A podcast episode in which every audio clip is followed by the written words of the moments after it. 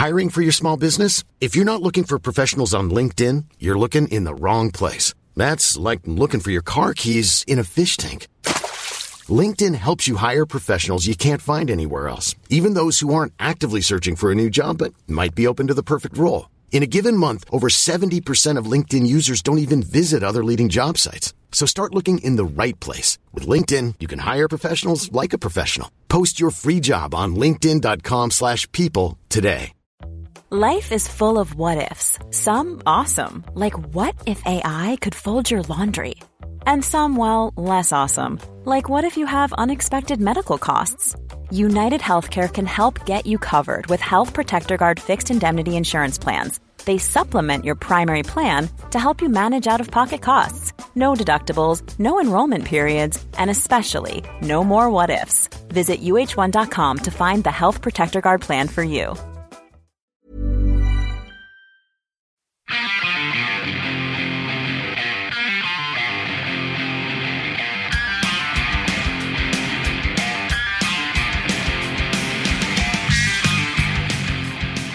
Hi, welcome to Going Off Track. I'm Jonah, and I'm joined by Steven via the interwebs. sound. You sound. You sound good. You sound almost like you're in the room with me, but just Yeah, that's quieter. that's because well, that's because Brad like hooks everything up like the Matrix, and I actually have an epidural um, that's a large number of copper wires, one gold, but I've been told it's not worth anything. Literally plugged into an outlet, sending it to rubber tracks. well, whatever you're doing, man, it is working. It fucking hurts. Yeah, it sounds painful.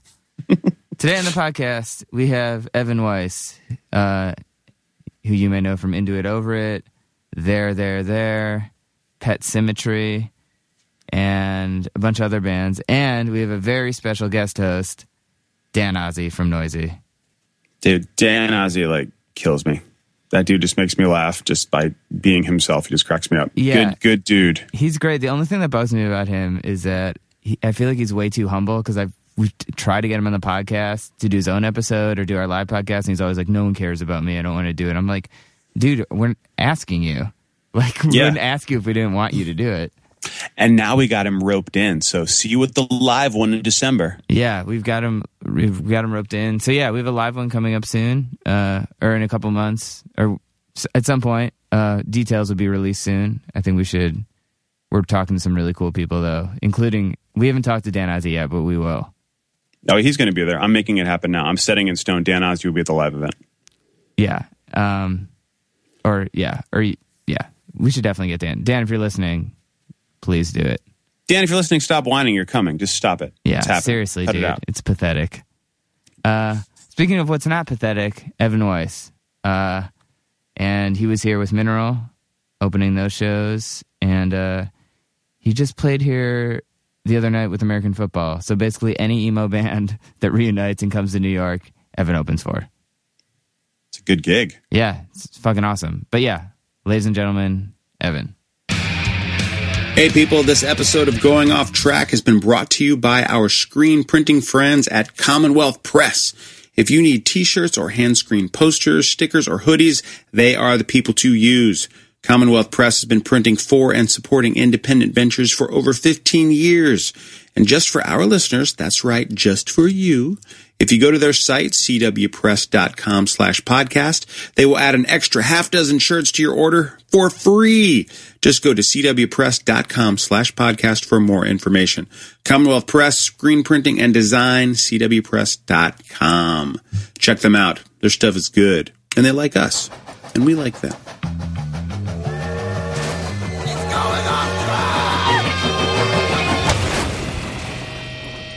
Hey, welcome to Going Off Track. I'm Jonah. Um, today we have guest host Dan Ozzi Hey, from Noisey. hi.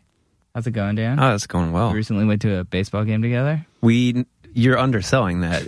Jonah got us tickets, row one, seat one at Yankee Stadium, behind home plate. I saw the photos of that.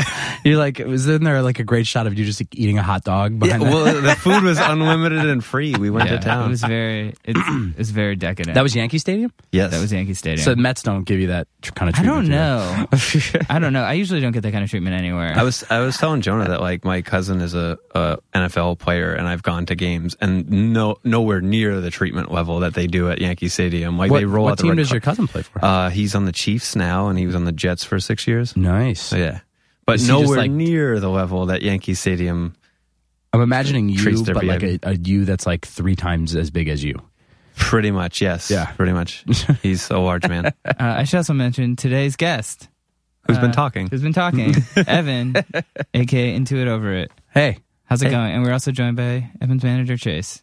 But probably a lot of not- people listening. not allowed to talk. A lot of, not allowed to talk, but probably who a lot of people listening to this might know too.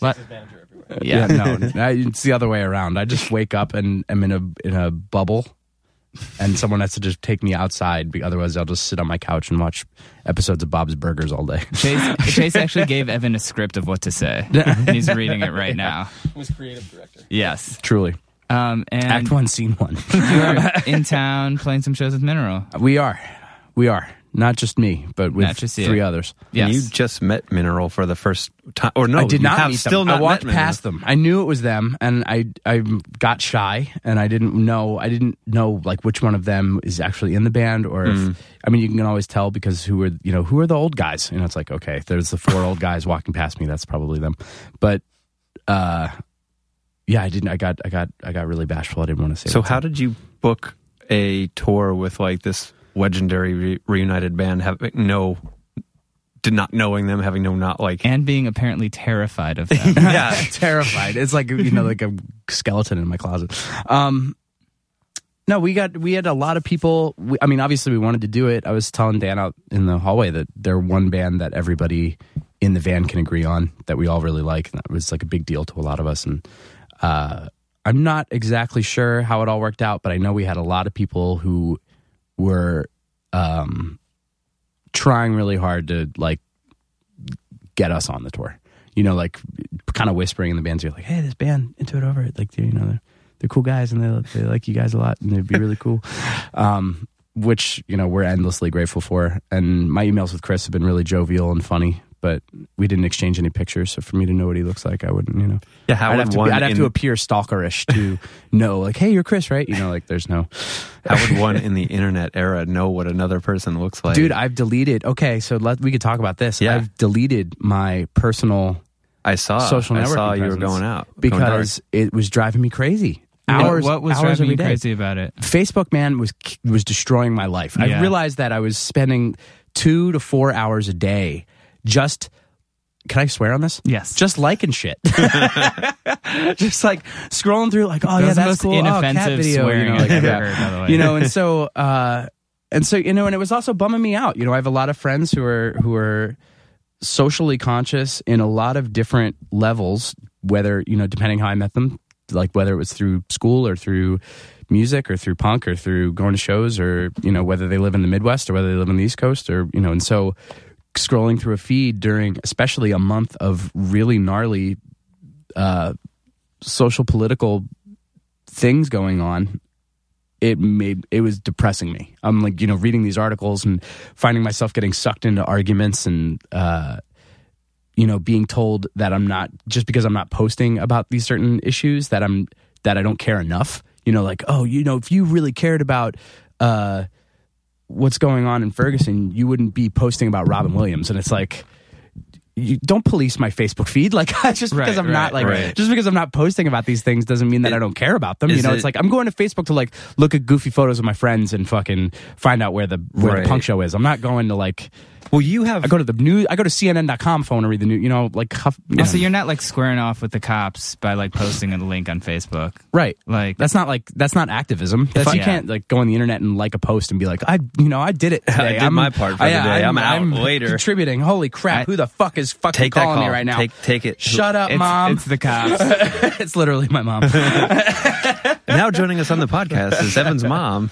I wish I'd answered it now in retrospect. Um, Should have had a couple So, cents to give. if I remember correctly, though, your your Facebook, like not the Into It Over It one, your personal, it, like you had like a lot of like uh, friends, like Well, a I couple mean, it- thousand. Did you just like Dude, it- I- accept all of them? yeah, it kind of got to this point where I, I remember like this one thing happened where uh, someone who I didn't know or maybe had met once added me on Facebook and I declined it. Mm-hmm. And I got a message being like, I'm your biggest fan. I've gone to all these shows. Like, you denying my friendship request, that like devastated me. You know, like, Wow. and I was just like, you know what? Me just adding someone on the internet is not worth like ruining somebody's day. Like my my my personal life is not going to be Right. I don't know. I kind of have like a uh, like a my Twitter and Instagram or whatever is open, and sometimes people can use that as a forum.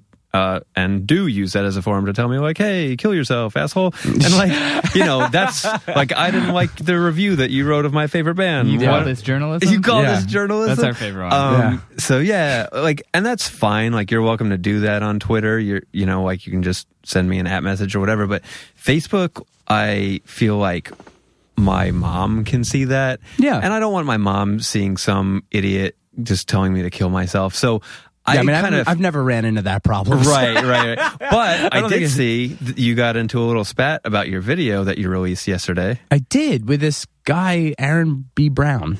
I don't know who he is. I don't He's know like who some- he is either, but he From did- what I could gather, he was like a, a right wing uh, blogger Mm-hmm. from St. Louis, and what, he what was the issue? he thought that the video's message Evan released a video yesterday. I released a video. an of- animated. It's it's an animated vi- video about a um. Essentially, the story is you know like a owner is um neglecting his dog, and the dog decides to run away.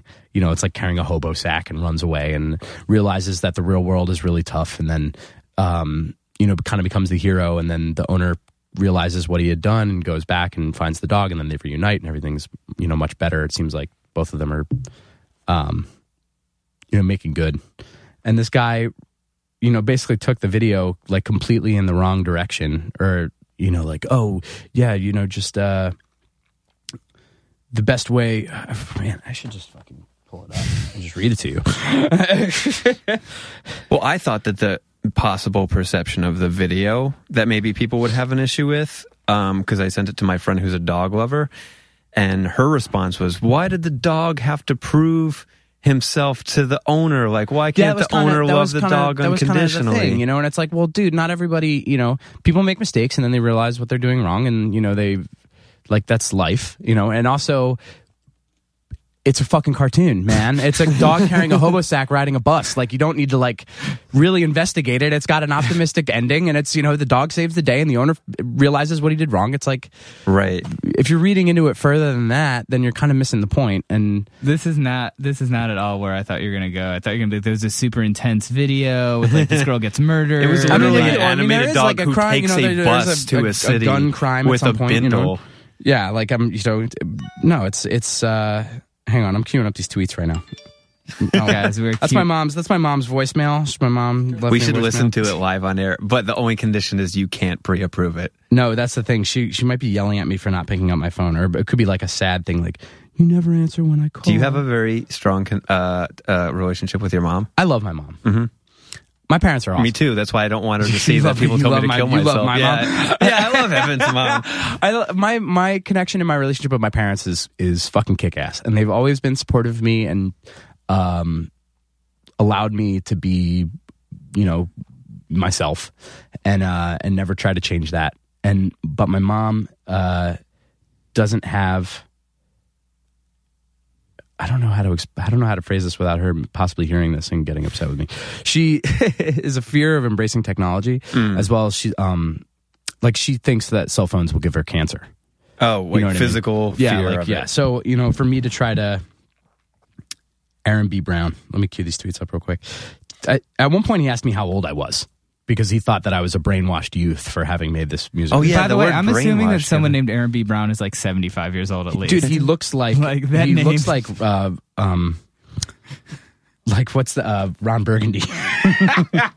no, but see, my mom, my mom is fucking great, and I, I think if it's it's tough though because she always calls when I'm in Like right now, we're talking and Right. we're on this podcast, you know, and she always like manage. I don't know how she does it. It's like the super power mom strength. She's able to call me and know that I'm in the middle of of doing. We're like, oh hey, I can't really talk right now, and uh, and then by the time I'm ready to talk to her, it's two in the morning. You know, and I can't call my mom at two in the. mo- I mean, I guess I could, but you know, she wouldn't wouldn't be awake. But if she just if she texted, Right. my communication with my mom would go up like two hundred and Have you five voiced this percent. to her? What's that? Have you have you- Totally. yeah. You know, and I'm like, mom, just get a cell phone. It'd be, it, we'd talk so much more. You're upset that we don't talk a lot. Will she like email? she well, so going back to Facebook, she got like heartbroken that I deleted my Facebook. She thought it was she thought it was like our only open line of communication, and that I was doing it to like cut off communication with my mom. I was like, mom, you don't get it. Like I'm sitting on the internet all day when I could be like going outside. you know, I could be like riding my bike or going on an adventure, and you know, I don't need to. Um, My mom likes Facebook for the same reason. She's like, oh, I can keep track of what my kids are doing. yeah, you know, and I it's- just and saw you were at the understand that. baseball game with your friend Jonah.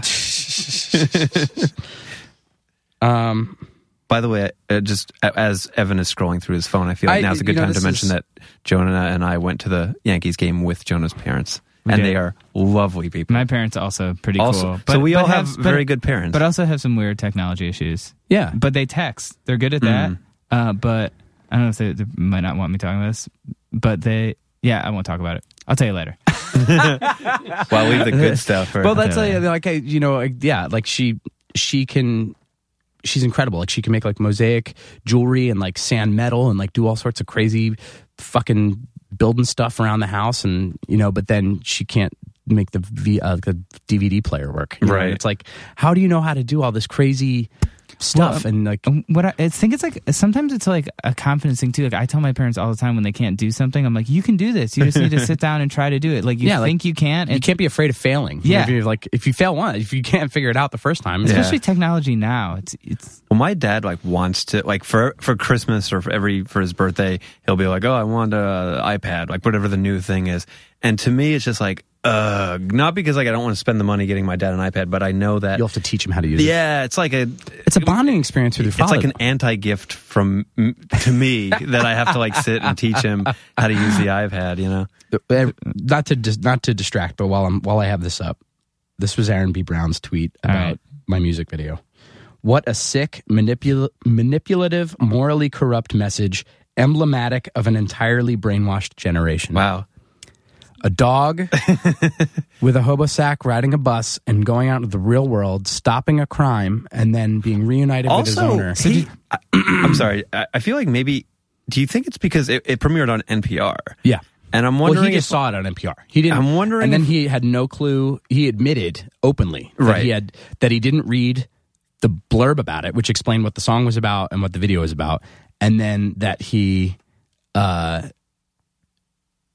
I mean that basically. Well, I mean that basically sums it up. He had it- no uh, clue. But what he do you think watching. it's just like it's kind of weird, right? It must be weird for you because like when you get your songs premiered on various or you know videos premiered on various outlets, it's like you're now susceptible to the respective audiences of that. Yeah, absolutely. Like you know, at Noisey we have like a very like too cool for you know young kind of music listener, but then at NPR maybe you're dealing with like the snootier guy who drinks coffee and listens to jazz and you know Yeah. like you're open to all these different audiences it was interesting too how the the response changed per when NPR premiered it and when we got to post about it because it was strictly just NPR listeners who maybe weren't familiar with the band up until you know two hours after it, it went online, um, which is cool that it got to like a bunch of people who might have never seen it before. But then you know when you when I'm being told that I'm a brainwashed youth. Which is flattering that he thought I was young. right right but when I'm being told that I'm a brainwashed youth by you know this, you know, right wing that- conservative it- it- guy. I was I was following the interaction. I don't even recall how I so thought. you guys started. So you started talking with him. oh, I just wanted to. I didn't wanted to see where he was coming from yeah.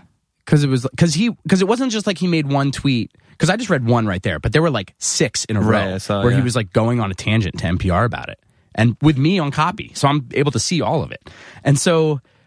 It was like if it just stopped at one tweet, like him being upset, I would have been like, you know, whatever, okay. But he was like going on a rant, like looking for someone to respond to him, and it's like, okay, man, if you're gonna keep going, like I'm gonna be like, dude, what's your problem? Like, what do you, you know, stop, or at least like untag me so Well, I don't do have to look at this. Get that? Some, uh, do you get that often? Because I, I was reading the interaction and I was like, "Whoa, Evan must not get a lot of blowback like this." I, I don't. I- If blowback's fine, I can handle negative criticism. It's when it seems over, like like it, it's like when it seems like it's like uh uh, you know, someone's just really like, like, hey, hey, you suck. Hey, you suck. on a personal hey, fuck you, level, you suck. You know, like really poking at you. It's like if you're gonna keep poking, I'm gonna be like, dude, what's your problem? Like, what do you, you know?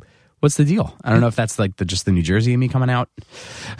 Technology is so crazy because I feel like it's never been like that. Like if you don't like something, like oh whatever. Now it's like you have like a direct line to someone you don't know, Being And- like, I don't like you. and they actually can see it. Like Yeah. it's so crazy. Yeah, and maybe he thinks that like the band like doesn't.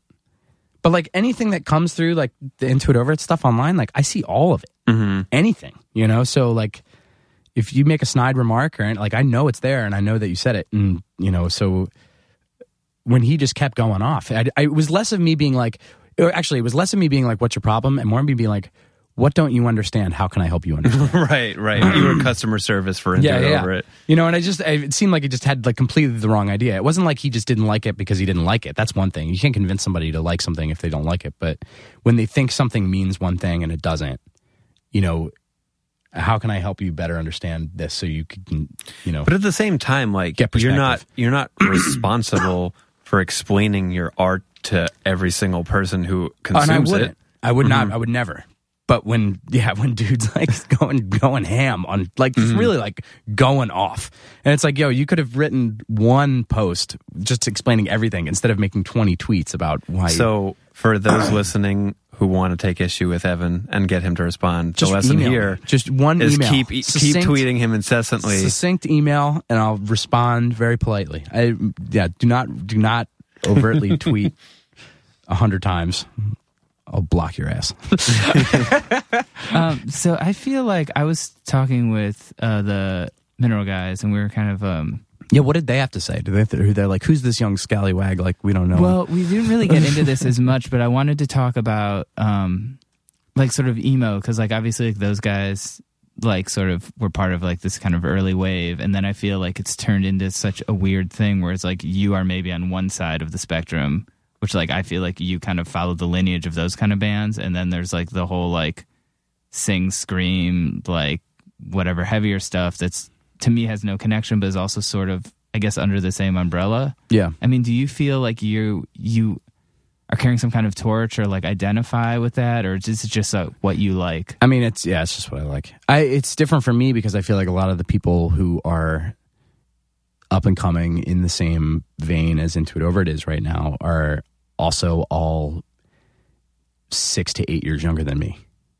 Whereas so how old are you? I'm th- about to turn thirty. Okay, So when you know in 2001, I was playing in a band that sounded just like how Into It Over It sounds right now, you know, and no one gave a fuck about it then, you know, and it's like we were a band up until 2008 until I started Into It Over It. So it's like really, I've been doing the same thing for 10 years and it just took, you know, well, more than that, like going on 15 years. And it's just now people are, it's like gaining traction or, well, I mean, to be fair, also like I'm more confident in the songs I'm writing. I'm uh, a better musician now than I was then. And the band at the time, my old band, The Progress, we just couldn't ever do anything. You know, everyone was in school. We were all really young. Like, you know, our guitar player uh, was five years younger than the rest of us. So when we're 16 trying to play shows, he, and he's 12, you know, and you're like trying to, hey, mom dad, can we, Eric, come with us on like a weekend trip? And he's like a 12 year old, you know, like they're not, it's, and, and he was like a better musician than all of us, like could totally play the guitar way better than any of us could, uh, a complete virtuoso. And so, but when it came to age, you know, we couldn't really do much. Even when we were 18, he was 14, you know, and that's tough getting your like, hey, cool. Is it cool if Eric comes with us on a, you know, two week trip? 14 year old kid with a bunch of 18 year olds, you know, like, no, you know, so, um, so it's a little different for me because I'm coming directly, like when the 90s were trailing off, I was entering high school and like have already been going to shows for a few years. And that was the scene that I was a part of as a young adult or young kid. So that was what I took direct influence from. this was in Chicago, This was in New Jersey. in New Jersey. Okay, Yeah.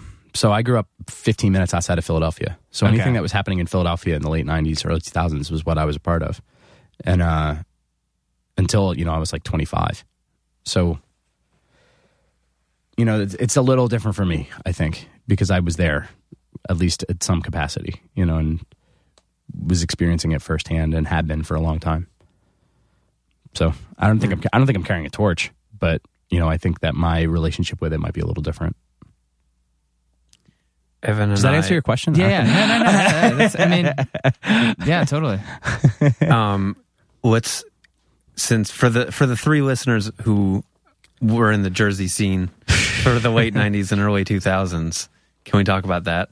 Sure. Where where did you go to the majority of your shows? Like at the at the church or like what? the church, the Kill Time, uh, the Rotunda, Girls Inc. in Delaware, the M&M Hall, hmm Oh man, I forgot about the Melody Bar, hmm Club Chrome, Yep. uh, the downtown in Long Island, the surrounding VFWs in the area that I grew up in, which was like the Marlton, the Medford, the uh, Williamstown, um, this house called the 1619 House. You know, there were- it, it was in South Jersey, like living there and then being so close to Delaware, so close to Philly, so close to New York, so close to Baltimore, so close, even so close to Richmond. It was awesome getting to see anything you wanted to see, basically. Yeah. So, and then if, as long as you had an older friend with a car, you know, you could make anything happen. So, I have no idea how we didn't cross paths until this year. I mean, I met Jonah through J- my friend Joe Oz. hmm Oh, really? Yeah, I used to. I was the the employee at Independent One Stop. Really? Mhm. I totally never put that together. Was that when Rich was there? Oh yeah, we met at uh, we met at I guess the first Bamboozle. Wow. Okay. So Did he had the distro there? yeah, so I was the I was the only employee at Independent One Stop. Really? Mhm. That is wild. I was like twenty one. and you was that like a f- full time thing, or was that like? Yeah, yeah. It was 40, 40 to sixty hours a week. Like you know, doing uh, we did a, like half of a warped for them one year, and then was in the office. I was like the main buyer, did all the sales. Um, I'm trying to remember the night that we met. I felt like it was at like a house party up here, and it was me and Joe. It was like one of the nights that we um, we came up to New York for something. I can't remember what it was, and we went to some loft in Williamsburg and I was like this young, scrappy piece of shit kid. That is so wild. But yeah, So a long history. Yeah, that's what I'm saying, and you know, it's it's kind of coming full circle at this point. But Is I was just talking about this with someone else. Like I remember, like we United Nations played a show in Canada, and this guy had a distro, and I was like, man, I have not seen someone set up a distro at a show in so long. He's like, is it cool if I set up my distro? I was like. Are you selling our record? And he was like, "No." I was like, "Yeah, it's cool." Because remember that was like a thing. Yeah. like, fe- like you'd go Not to only fest. distros, but there was there would be people selling like just buttons. Like Yeah. that. This guy. Remember that guy The who button came to every show and just sold buttons? do you guys remember Eric Edge? He'd show up with his backpack with VHS tapes and sell No. VHS tapes with like hardcore shows in them. What must the markup be? You must have to sell like a million buttons to make money. Yeah, I know. Like how much money? Me and my you friends had making? my friends and I like had a we bought a button press and we were like that's what we're gonna do. We never like sold them. You got like a weekend. Well, like, we "This sold them on eBay and like sometimes they went for a decent amount, which was cool. But like we wouldn't go to shows and do it. Yeah, This doesn't seem worth it. Like if you have to pay at the door, you probably lost your overhead right there. yeah, really. They were uh, the best. One of the best distros uh, ever was when um, there was a period at the First Unitarian Church shows when they were happening like nightly. Yeah, yeah. that beautiful world syndicate which was one of the record stores in philadelphia would set up this like four table record Yeah. store distro and that was like half the reason to go to a show. yeah and you Totally. could find anything you wanted and then you could find like 80 to 100 dollar records for like five bucks if you just dug you know and um and i used to love going just for that Did you ever go to the um when they had the punk rock flea market at the church? oh yeah What What are your best flea market finds? Oh, no. What are my best flea market finds um If, if any, well, Evan's thinking Probably just like some, you know, some old fucking screamo seven inches or something. Yeah. something stupid. I remember I went the the summer before I moved to Chicago. I went and I sold practically every almost everything I owned just so I could afford the move. And uh, I had like I just worked for this clothing company, and I'd bought all these, you know, for like I was like making a lot of money, and I was, like, you know, they like dealt with Fred Perry, and so I had all this Fred Perry stuff, and was like, yeah, like looking all sweet. And I was like, oh, I'm gonna move, and I'm quitting my job, and I'm gonna play music full time. And I was like, well, I guess I got to sell all these clothes. Yeah. And I sold every Fred Perry I had at this flea market, and I remember Andy from Paint It Black being so psyched. I think he bought like five of them. That's, that's so funny. What? Yeah. Where did the decision sort of to do that and kind of pick up and go to Chicago come from? when I graduated high school in 2002, uh, I was really good friends with this dude Shane McCauley, and um, we were in a band together. Shane and I uh, were hanging out all summer recording, and then he was like, "Hey, I'm going to Chicago for the weekend. Like, do you want do you want to come?" And the trip wound up being me, this dude Shane, Sean who runs R Five, and this guy Clint. And I was 18 and they were like 10 years older than me. They were like 28, 29. And they just took me to Chicago for the weekend. We had an awesome time, stayed with my friend Andrea. And while we were there, met this dude Brian, who was from Philadelphia but was living in Chicago. Brian needed someone to sublet his apartment, and uh, and I wasn't planning on going to college, so I was like, "Oh man, how much is the apartment?" It was in the middle of Logan Square in like 2003, and uh, it was 650 for four months to sublet to sublet his room. So I showed up and I paid him the money in full. It was six fifty for the entire period. 650 for the entire sublet. Jesus. Yeah. So I gave show up, give him the money in full for the full period. Had worked all summer long, so I'd have enough money to do the trip. And then I just lived without working for like four or five months in Philadelphia. It was like the last, or in Chicago. It was the last, uh, also the last like five or six months that the Fireside Bowl was still open. And so that was basically what I did. I just like made friends, rode my bike, went to the Fireside, went to sh- you know hung out, and um, it was one of the best periods of my life. And so ever since then, I you know I moved back to New Jersey, got that job at Independent, and um, at the time, Southwest flights to Chicago were only like sixty bucks round trip. So I would go to Chicago, you know, twice a month, and uh, Just to hang out. just to hang, like take a weekend trip. You know, like every other weekend I would go out, and um, and so then finally, you know, I'd always that was always the plan was to move there, but it was always between bands and girlfriends and jobs and stuff like you know. So when Independent One Stop went out of business, and then I broke up with my girlfriend at the time, it was kind of like, all right, well, now it's time to make plans to to move there permanently, and then yeah, that was what it did. Are you still happy there? Yeah, yeah, I am. There was a, there was a minute earlier this year where my girlfriend Kate, her car got robbed, and then my van got robbed, and there was like a like three or four weeks after that where I was like, you know what, man, fuck Chicago. I was like, I think I'm I think I'm done with this, and uh, you know, and I brought it up to Kate. I was like, hey, what do you think about moving? And she was like, eh, you know, like no.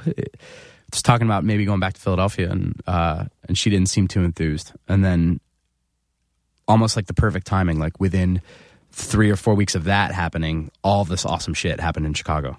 Like the you know the band started doing really well, and then like it, summer kicked in, and our summer this year was really mild, and so it was just you know awesome getting to hang out all summer long, and it's like oh you know Chicago's not that bad.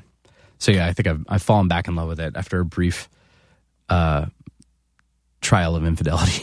when, when you when you come back to Jersey and Philly now, is it does it seem the same or does it seem like it's changed?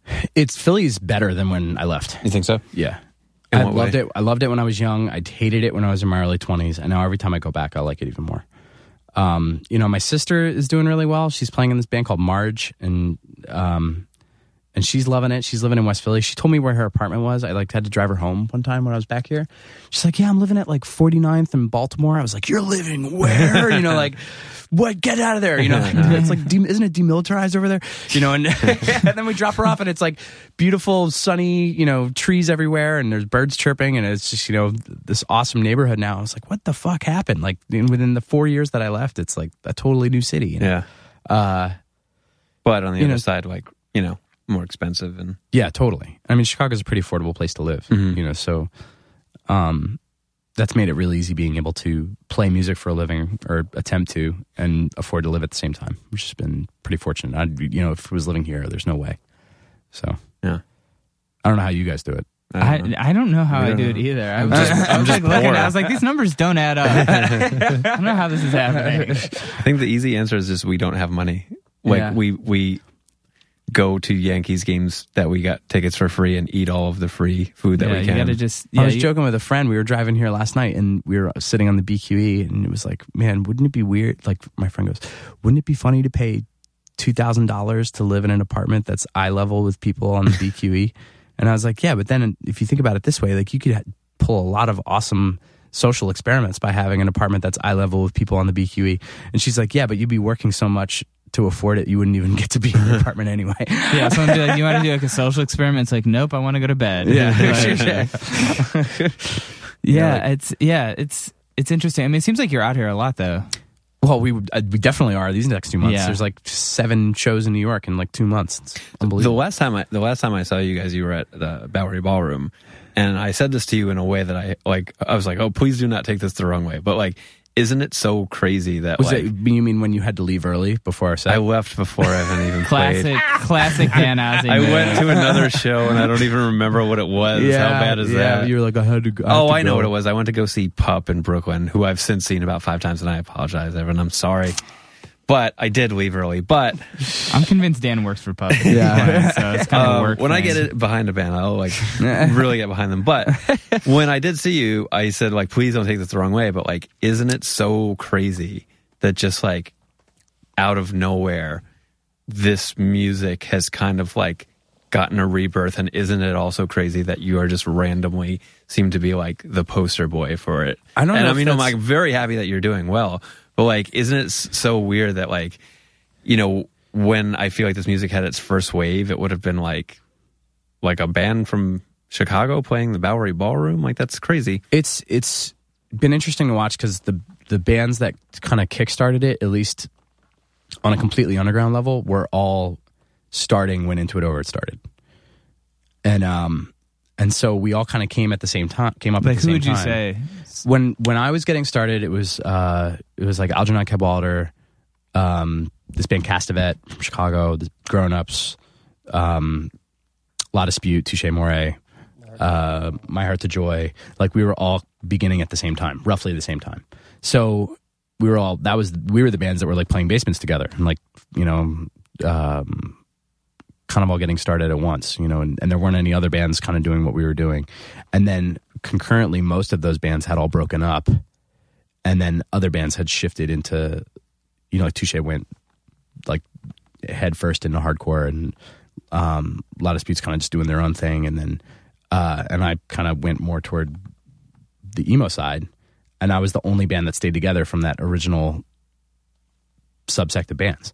So that's the only reason I think that it's kind of seemed more uh, ahead of the pack is just because I've been doing it longer, you know, and the younger bands are just getting started, and now they have to. They're basically starting from scratch at a different a different point. You know, like I was getting started in 2007, so it's a little bit different for me when bands are starting in like 2010 and gaining popularity. You know, Right. Um, I think that might be the only reason. Yeah. But I feel like, like timing wise, like yeah, it's interesting because it's like I feel like I listen to those bands. Like I'm like five years older than you, and it's like yeah, like growing up, I loved you know like Braid and Grade, whatever. But then I feel like I didn't hear that stuff for so long, and then you started hearing it again, and now when I hear like Tigers Jaw or something, I'm like. This is cool, but I can't believe this is like a popular band because it always seemed to me like it was a small thing that was like a secret or something. Yeah, yeah, yeah. I mean, like Title Fight played their one of their first shows with with the Progress, and it was in a uh, uh, boxing ring. It was like the bands actually literally played in a in a boxing ring in Wilkes-Barre, PA, and they were 13 years old.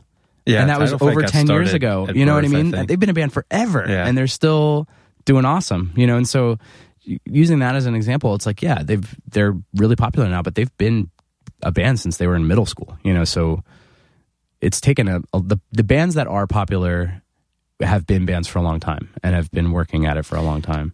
It's just weird though because there are up and coming ones, and like it's just weird when you go to a show and see bands on the same stages with people that, that with the bands that influence them. Yeah, like yeah. it's such a weird generational. Oh, trust thing. me, with I mean, no one knows better than I do. I've seen managed to play with all of my favorite bands Right. the last two years. And what's the and what's the audience like for your shows? Whether you take out a younger band or whether you go with an older band? Because like I imagine when you play these shows with Mineral, there's going to be people in their 40s, but we're expecting. We've been the joke in the van is that we're expecting a lot of dads with tucked in t-shirts and jeans. yeah, right.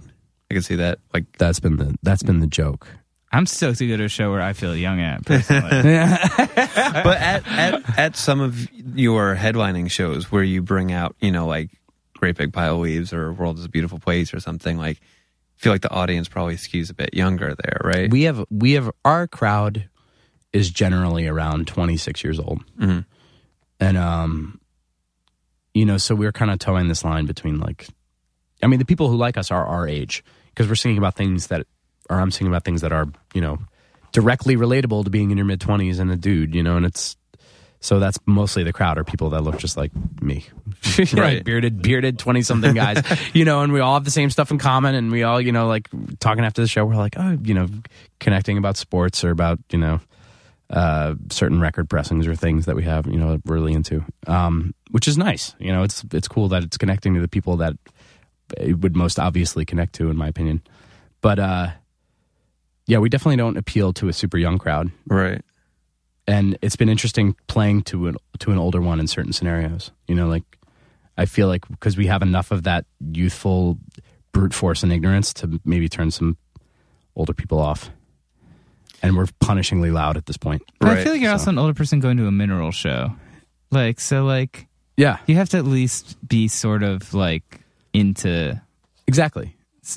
cool stuff. Or And I you were at one point and I think still it's weird that like people. I think it's weird that people somehow will like like in in the genre that we're in will like certain bands and not like other ones. And it's like how do you how do you delineate? Like I remember growing up and like liking it, dude. If it sounded anything like these like three bands, I'd be like, this is the greatest thing ever. I, I like all these bands. Like these are all Right. really good records. You know, so I think it's funny when people have a Yeah, I was just talking about this with someone. Not only like things and don't like other things, but like things and then like s- other stuff won't be on their radar at all. Yeah. and you're like, no, these bands are always together. They're on the same label, and they're like, Yeah. nah, I just like this one random obscure thing. You're Yeah, like, yeah. It's like what? Like, uh, yeah. Wouldn't you want to? Like, don't you remember doing that? Like, you buy Oh, the record, totally. and you read the thank you list, and you're like, all right, I gotta list, find that band. Yeah. I gotta find that band. you know, that was. It's weird to me that that does that. That's not like a more of a thing. But I, I, wonder guess, if that is, has to do with technology as well, or like, totally. just- yeah. yeah. I mean, it's because it's not. It's way. Like, if you wanted something 15 years ago, you'd have find it. You know, Yeah. and and it was like a adventure almost. It's not really an adventure now. You just Google it. You know what I wanted to ask you about is um, just as far as music scenes coming and going, you know, like I feel like emo or whatever that is is having this like resurgence. But a lot of the shows that you and I went to in the late 90s, early 2000s in Jersey and Philly was like a big cluster of bands like Jonas says that all like were you know grouped together that were just in this like screamo sound like Neil Perry and you know like Orchid and then in in like City Caterpillar. yeah, and then that was that whole tree of like City Caterpillar, Caterpillar, uh, Caterpillar, Page ninety nine, Majority Rule, um, but like that seemed to like be so not so popular. It wasn't like a mainstream culture thing, but it was like very popular in the scene for like a couple years, and then all of a sudden it just evaporated. Yeah, I mean, It all was- the bands broke up. Yeah. and then, it was, and then no one. I think, like by the time everyone had started new bands, everyone had kind of moved on and found something else. Yeah, or just You know. matured, or just like their voices were yeah. tired of being shredded every night. I mean, I I admit to doing the same thing, and now I'm in this weird quest where I've been trying to buy back all of the records that I sold. You know, right, like, right. you know, I would go on like Skylab and sell, sell all my fucking level plane seven inches. And now I'm just like no, I kept searching my, for them. I kept my endlessly. Saetia I want LP, that and it's my retirement plan. so bad. It's so With- good. which one? that Malady record. I have it on CD, and I God, I want the Yeah. LP. But Malady was an anomaly. They were like, Yeah. it was just Nirvana. Like, I it know. sounded like I- Nirvana, but they were doing it before anyone I thought know. that was cool. Yeah, I, I had to interview this band, uh, State Faults, one time, and they're Okay. really good, and and they sound like that, and they're like twenty years old. And when I interviewed Does the guitar them, player though wear a onesie Carhartt uh, overalls? no, that was what was really special about Malady. I, never. I remember they did a tour with Envy, and it was like coming to Columbus. when I was living in Cleveland working at AP, and I didn't go, and then they broke up. yeah, they broke up on that tour. Yeah. like on stage. Really? Mm-hmm. Yeah, that's what I remember hearing. I I wasn't there. This if is like anybody's screamo listening, folklore. look up the Malady LP. I've only been able to find it on YouTube, but it's there, and it is just really likable. I've been looking for the gospel LP.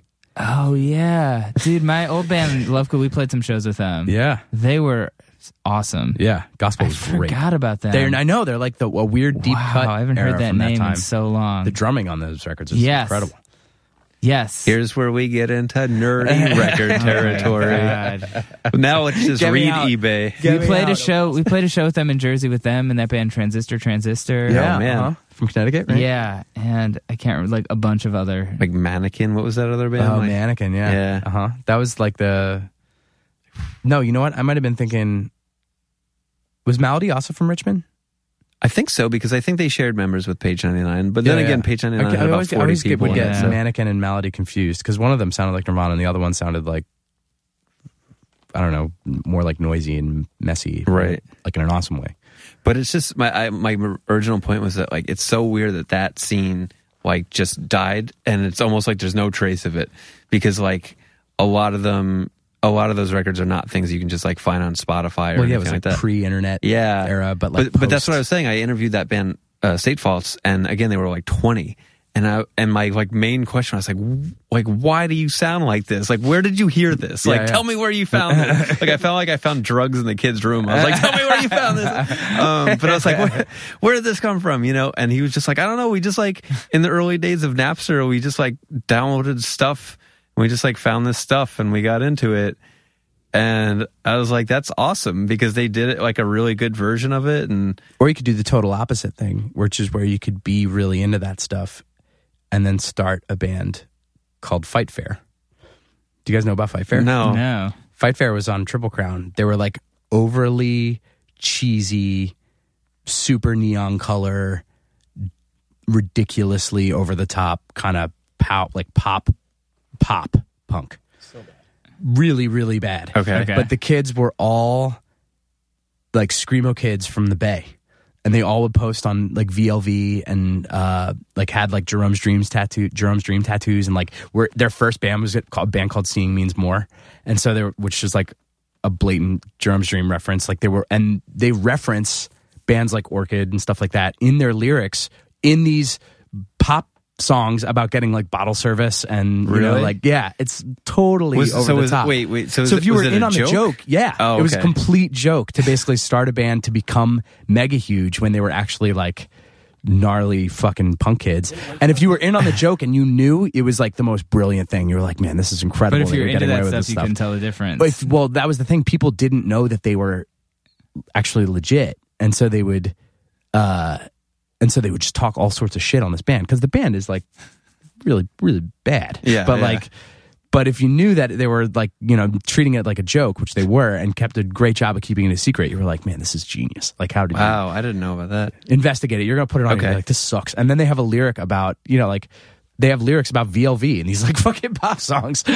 Like the you know referencing the skull split. You're like, how did you do that? how did no one there catch that? Aren't, aren't there like I- uh, sometimes I'll hear about and sometimes it's from you, Jonah, that I'll hear about a band that I have no interest in, sort of like along the lines of uh, of a Fall Out Boy, that where it's just like, hey, we make pop punk, you know, for like kids. And then you find out it's like, oh yeah, those are just some old hardcore uh, dudes. Like they knew they'd make money doing Yeah. that, so it's like that's what they're doing. That's what you do. um, that's funny. That's yeah, that's getting back to why we're broke. yeah. So Jonah, when are we going to start our Let's talk band? about people doing successful things. Let's start. That's like everyone I'd played in in screamo bands when I was younger. Like they're all the bands they're in now are all radically different. But I was I since I've um since then this I have become like come to know him a little bit. But you know that dude Brian from Penfold, remember him? yeah, I you saw Penfold probably. you kind of look like him. uh he has like full sleeve tattoos, but uh, okay.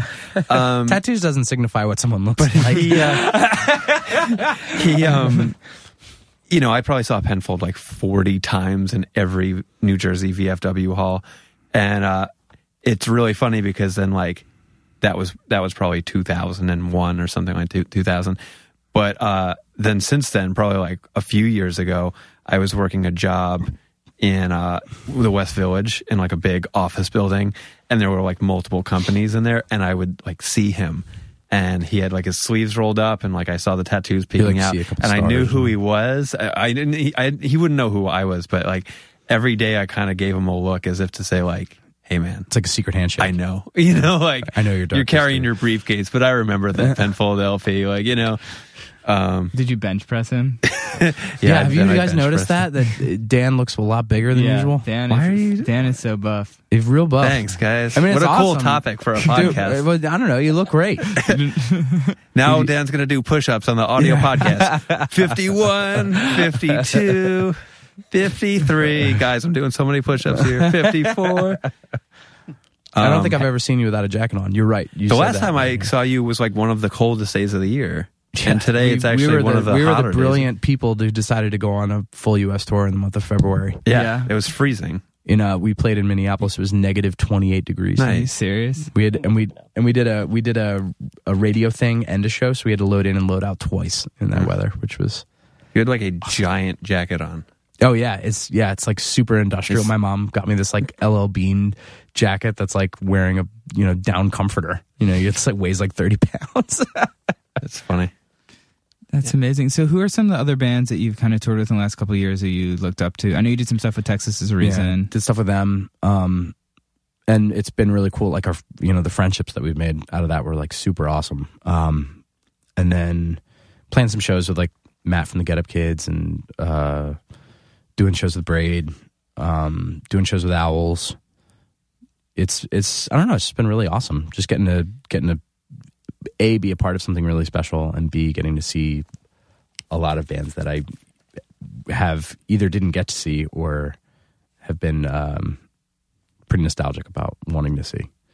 And you Um, seem like I think part of your maybe appeal is that like every time I see you post something, you're like, I can't believe I'm playing with Braid. I can't believe I'm playing with Texas Is the Reason. Dude, getting to say some of that stuff on the microphone too, like with the the first tech, yeah, the Texas the Reason show, I got to say like, oh yeah, they're playing next, like words I never thought I'd get to say Yeah, my yeah. entire life. Like if you told fifteen year old me that I'd get to say that fifteen Yeah. years later, I would have kicked you in the nuts. Mineral seems like an especially like Frank is opening for them tonight, which I can say because one, it's not a secret anymore, and two, this won't air till after the show.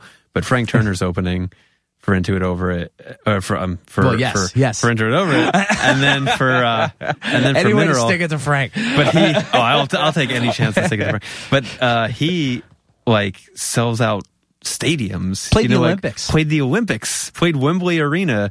Wants and to, like, wants to just be a punk for a night, get and, weird, and he's just being all OMG. I'm gonna open up for Mineral like a little fangirl. It's it was pretty cool. He like you know before I deleted it, him, him posting on Facebook about it was pretty awesome. And I got to send him a message being like, "Yeah, dude, it's gonna be wild." You know, like uh, I didn't know that he at the time too. I didn't know that he was like trying to figure out how to play because he was just like, "I bought my flights, I'm coming." You know, I was like, "Hey, dude, if you're trying to like, if you need a place to sleep, if you need to like get in, you know, like."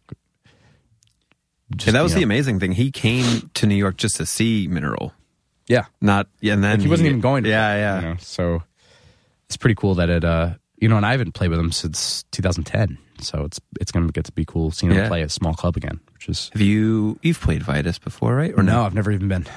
Okay. What's and you know, and I'm saucy about it because the night Nirvana played, Mm-hmm. I was an hour away from here, Mm. and I could have gone, and I had no idea. I would have driven up. In That was the same night La instant. Dispute and Pianos played here because those guys all stayed with all the Yeah, and it was like the one night pianos didn't go out, and they found out that they go to Dude, Vitus, I like, was every with them in that neighborhood, and like we didn't know it was hap- at like Yeah. two a.m. But Yeah. no I one knew, did- and it's like I couldn't have been like, "Can I get in plus nine? Like no one could get in. I like, both I those was like huge. my coworker. we have like a group text, like all the editors at Noisey and Fred Pessaro, uh, the editor in chief. He sent a text message about one, and I fell asleep like hard at at midnight. Mm-hmm. And he sent a text at, at midnight, like at one, guys, get down to Vitus now! Like everybody, get down! Like nobody responded. Like Nirvana is about to play, guys. Why aren't you responding? Like yeah, and like my phone's just going off, and I'm dead asleep. That's how it always happens. I missed that. That's but how it goes. Um, so what else? What else do you have sort of coming up after these shows? Like what's on the? I don't know if headliners. Yeah, well, we're well, You don't have to so, give like specific. Oh yeah, we're doing or, we're like- doing some shows in Canada uh, with this band Foxing and this band Kitty Hawk, and Kitty Hawk is my girlfriend Kate's band. nice. Okay. And then um, So wait, what's it going to be like to go on tour with Yeah. your Have you guys toured together we before? have toured together. How'd that go?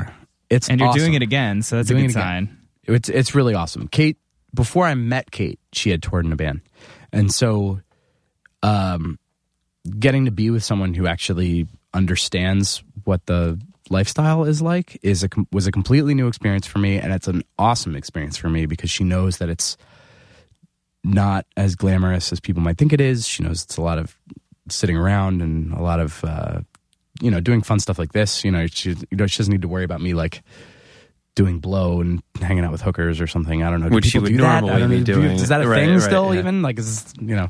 But I, I think that was like the kind of weird romanticized view that people who I dated before kind of thought it was like. like It Right. was just like a constant party. You know what I mean? It's that's not what touring's like at all, and she knows that. And so, and furthermore, she has um, she does costume design and uh and like some minor set design on things around the city of Chicago. So she's busy just as much as I am. Like she's working she just started working on an independent film that's happening in Chicago right now and her hours are longer than mine. So I don't need to worry about you know being on my phone all day or like you know trying to track her down like I know we're both you know doing our own thing and it's makes it awesome. So touring with her is also really sweet because she gets the routine and she knows what it's like and um and being able to be with someone who understands that is really cool. Do you ever come out and do a song when they're playing? She comes out and does songs with us. However, there was a show in her band. She plays organ, and the organ acts like a bass. And uh, and there was a show that she played where her organ broke, and uh, and so they were about to do like th- they were about to finish their set, which was like another like six songs without bass guitar. And I this they played one, and it was just like it was. Oh, it's I couldn't believe it how like it just it was missing everything that was like really really cool about it. And I walked up, I was like, front of the stage, I was like, hey, I know these songs. Like, let me, is there a bass here? Like, let me just plug in and play bass. And yeah, and then played bass for the rest of their set. Like, just kind of by ear remembering what the mm. bass parts were from having listened to them in the house, you know, like over and over and over again. You know, because, well, the band's really good too, which is also really great to date someone who, where you actually like their band. Yeah. let me ask you. Let me ask you a super personal question.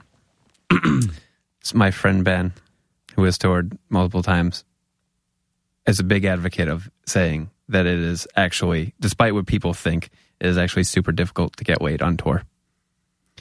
Does it at all help having your girlfriend there? Getting laid. Mm-hmm.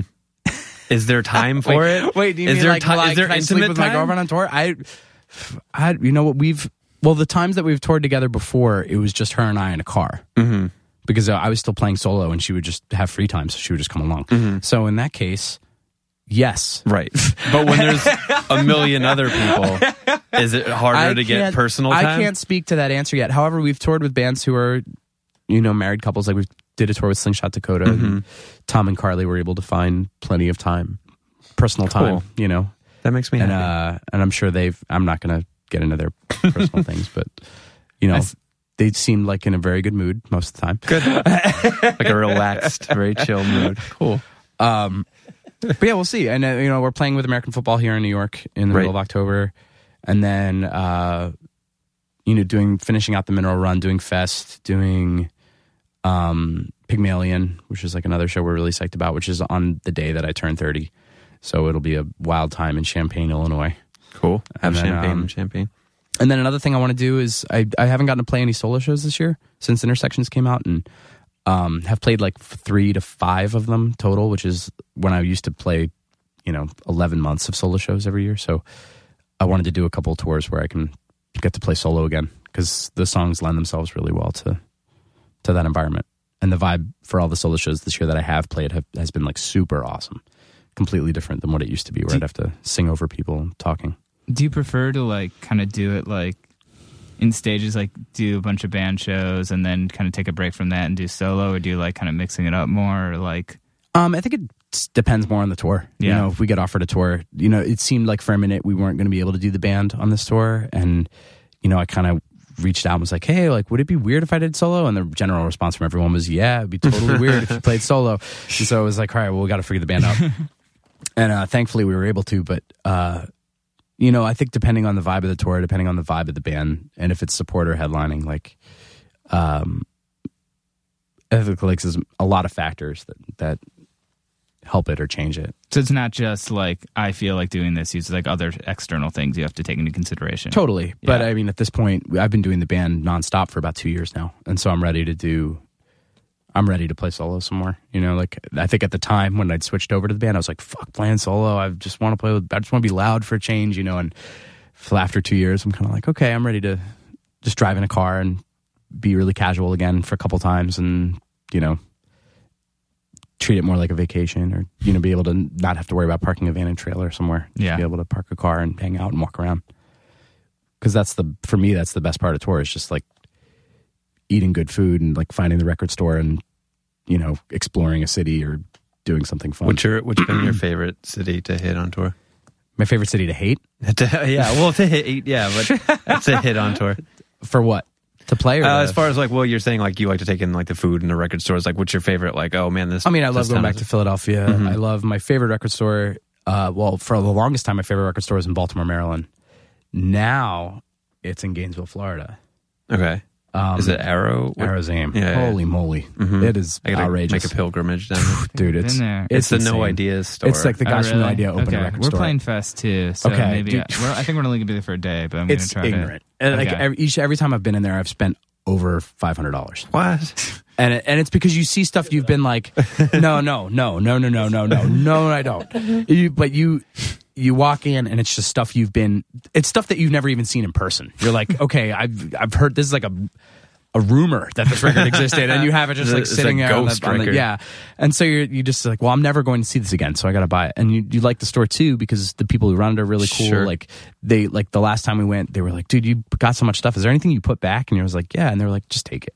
You know, Really? so they were, you know, they're so awesome and really, really friendly. And then Celebrated Summer is my favorite store in Baltimore, which is um, Tony from Deep Sleep Store, Okay. which is a really, really great store as well. It's just super. T- it's about the size of this room that we're speaking in, which is maybe like, what is this, twenty square feet? Yeah, it's small. Pretty so small. it's just like super small, not a lot of bins, but all quality. So it's it makes for a really easy and pleasant shopping experience. And then like double decker in Allentown, but there's no reason to go to Allentown aside from going to double decker, in my opinion. um, yeah. And aside from that, I mean, you know what? Uh, Oklahoma City has a great record store called uh, called Size, which is right next to the conservatory. And um, I mean, really, you have hit the nail on the head. That's basically all we do is eat and like listen to records, Right, right, right. and do blow. and, do do blow. blow with hookers. Yes. Right. with them. Yeah. Yeah, and With your girlfriend, right? with bottle service right. on VLV with Aaron B. Brown Um, does, uh, and my mom not texting. Does your mom like your, does your mom like your girlfriend? Love it. Yeah. Yeah. I feel like I had to ask that because she's. I don't know She- if she we've an imagined ener- Yeah, she has such a presence. You're like, yeah, I feel like she's a silent character in dude. this the best, interview. the best too is when you will make posts about the band. You know, like from the inter- from the Into It Over It Facebook, you know, whatever, or like on the Into It Over It site, and she'll respond as if she's talking to me, and then and then kids will say something maybe negative or like a little like. You know, sarcastic or something, or they'll make a joke, like an inside joke that me, that we have together, and she'll respond to them like Oh. defending me. You know, and What, so what does uh, Aaron B. Brown think of your girlfriend? I don't know. I bet I bet he would like her. Yeah. Well, I don't know. Maybe she, I bet he would. Uh, do you guys ever watch? do you ever watch Boardwalk Empire? I've No. seen a little bit. Do you know the character that's played by um, Michael Shannon? Right, where he's like a he starts out as like this gnarly, um, like pro like anti prohibition officer. Like he's an officer f- trying to like defeat, like, Okay. enforce the laws of prohibition, and uh, but he has this like gnarly dark side, you know, and like whips himself with a belt and like, um. Man, I'm just picking on Aaron B. Brown right now. aren't I? no, I love where this sorry, is going. sorry, Aaron B. Brown. you got a dark side, and I know it.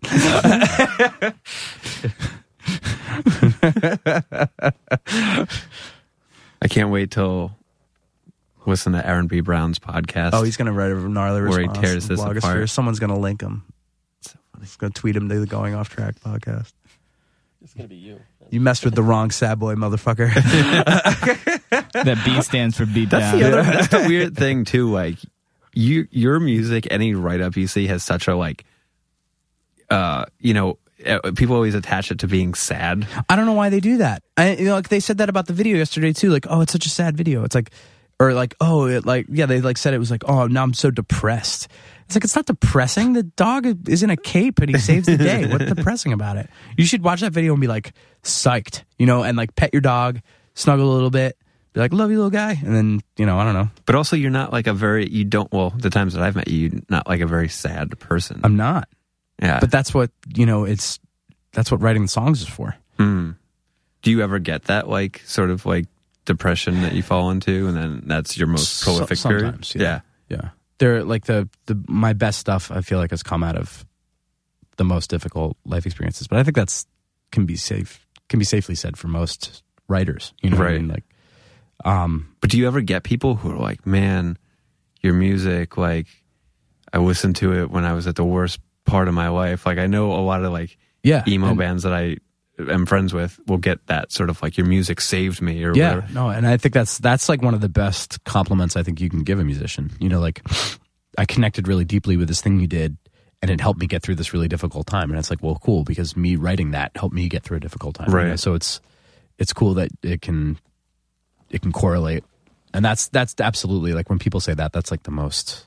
What's like the most, the most, uh, jarring email or interaction that you've ever gotten from a fan? jarring. Like something that was just like, wow, this is a lot bigger than I realized with this thing that I'm doing.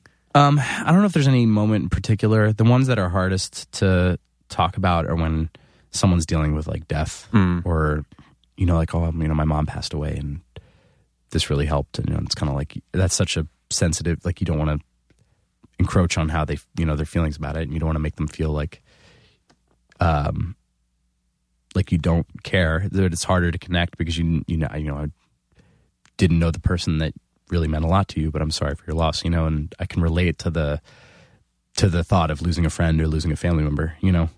Um you know, and it's interesting how personal people will get. And I've I'm guilty of it too. I've done it with with bands when I was younger. You know, Really? like yeah, totally. You know, and it's you don't realize what you're saying, I think, when you're when it's like uh something that's so personally when it's something so personal to you and you have been waiting so long to maybe get it off your chest for Right. somebody else, you don't realize how like you know how huge that can seem to somebody or just how like what you know like take someone aback, you know. It- but it's just like you have to talk about it. Yeah. You know, it's kind of like a coping mechanism. So I'm totally able to understand that and you know, I completely get it. Yeah. It's really, I just don't want people. I just don't want that to ever happen to me. Be like, you know, I'm so sorry. You know, and like feel have maybe like that's. I just would hate to feel like I'm not saying the right thing to make people feel like I care, or you know, or like, you know, it's just hard to. Well, there's this added element to it where it's like the song or the album or whatever it is has helped this person, and you're like, wow, that's an amazing thing. I almost don't want to possibly taint it. Yeah, like you if don't I'm wanna- not yeah, this like, perfect you know- um, uh, vision that you have of me. Because I know I'm not. I know I'm not that. Sure, perfect vision, how you know, can you be? There's no way to be. you Yeah. know, and and and so you know, I've I yeah, that's like so difficult. You don't want to say the wrong thing or make people feel like this thing that's really important to them wouldn't be as important to me just through by like a small interaction, you know. And so, uh, but I get that. I get where all of that's coming from, you know, and I get that that's important and something that has to be like shared. You know, like it means this much, you know. Yeah. that's that's huge.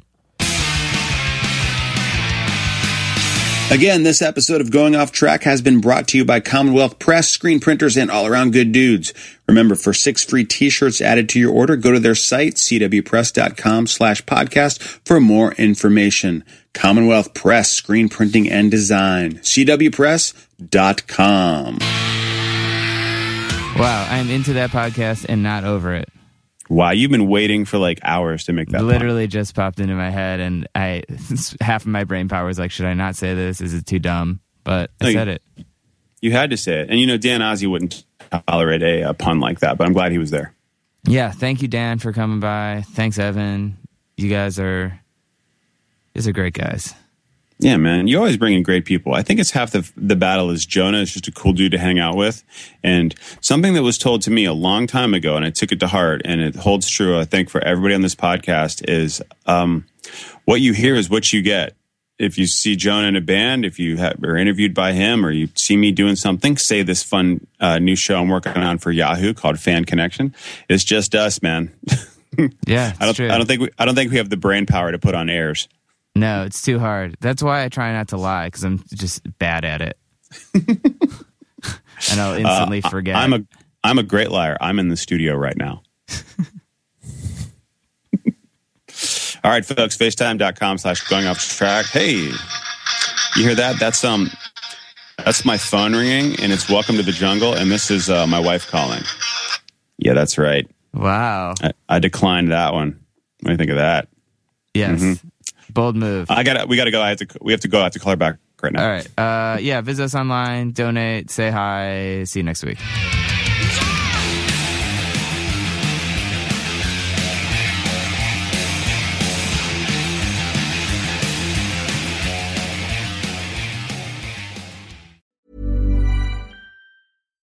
Hi, I'm Daniel, founder of Pretty Litter. Cats and cat owners deserve better than any old fashioned litter. That's why I teamed up with scientists and veterinarians to create Pretty Litter.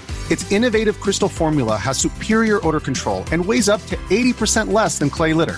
Pretty Litter even monitors health by changing colors to help detect early signs of potential illness. It's the world's smartest kitty litter. Go to prettylitter.com and use code ACAST for 20% off your first order and a free cat toy. Terms and conditions apply. See site for details. Planning for your next trip? Elevate your travel style with Quince. Quince has all the jet setting essentials you'll want for your next getaway, like European linen, premium luggage options, buttery soft Italian leather bags, and so much more. And is all priced at 50 to 80% less than similar brands. Plus, Quince only works with factories that use safe and ethical manufacturing practices. Pack your bags with high-quality essentials you'll be wearing for vacations to come with Quince. Go to quince.com slash pack for free shipping and 365-day returns. Hey, it's Paige DeSorbo from Giggly Squad. High quality fashion without the price tag. Say hello to Quince.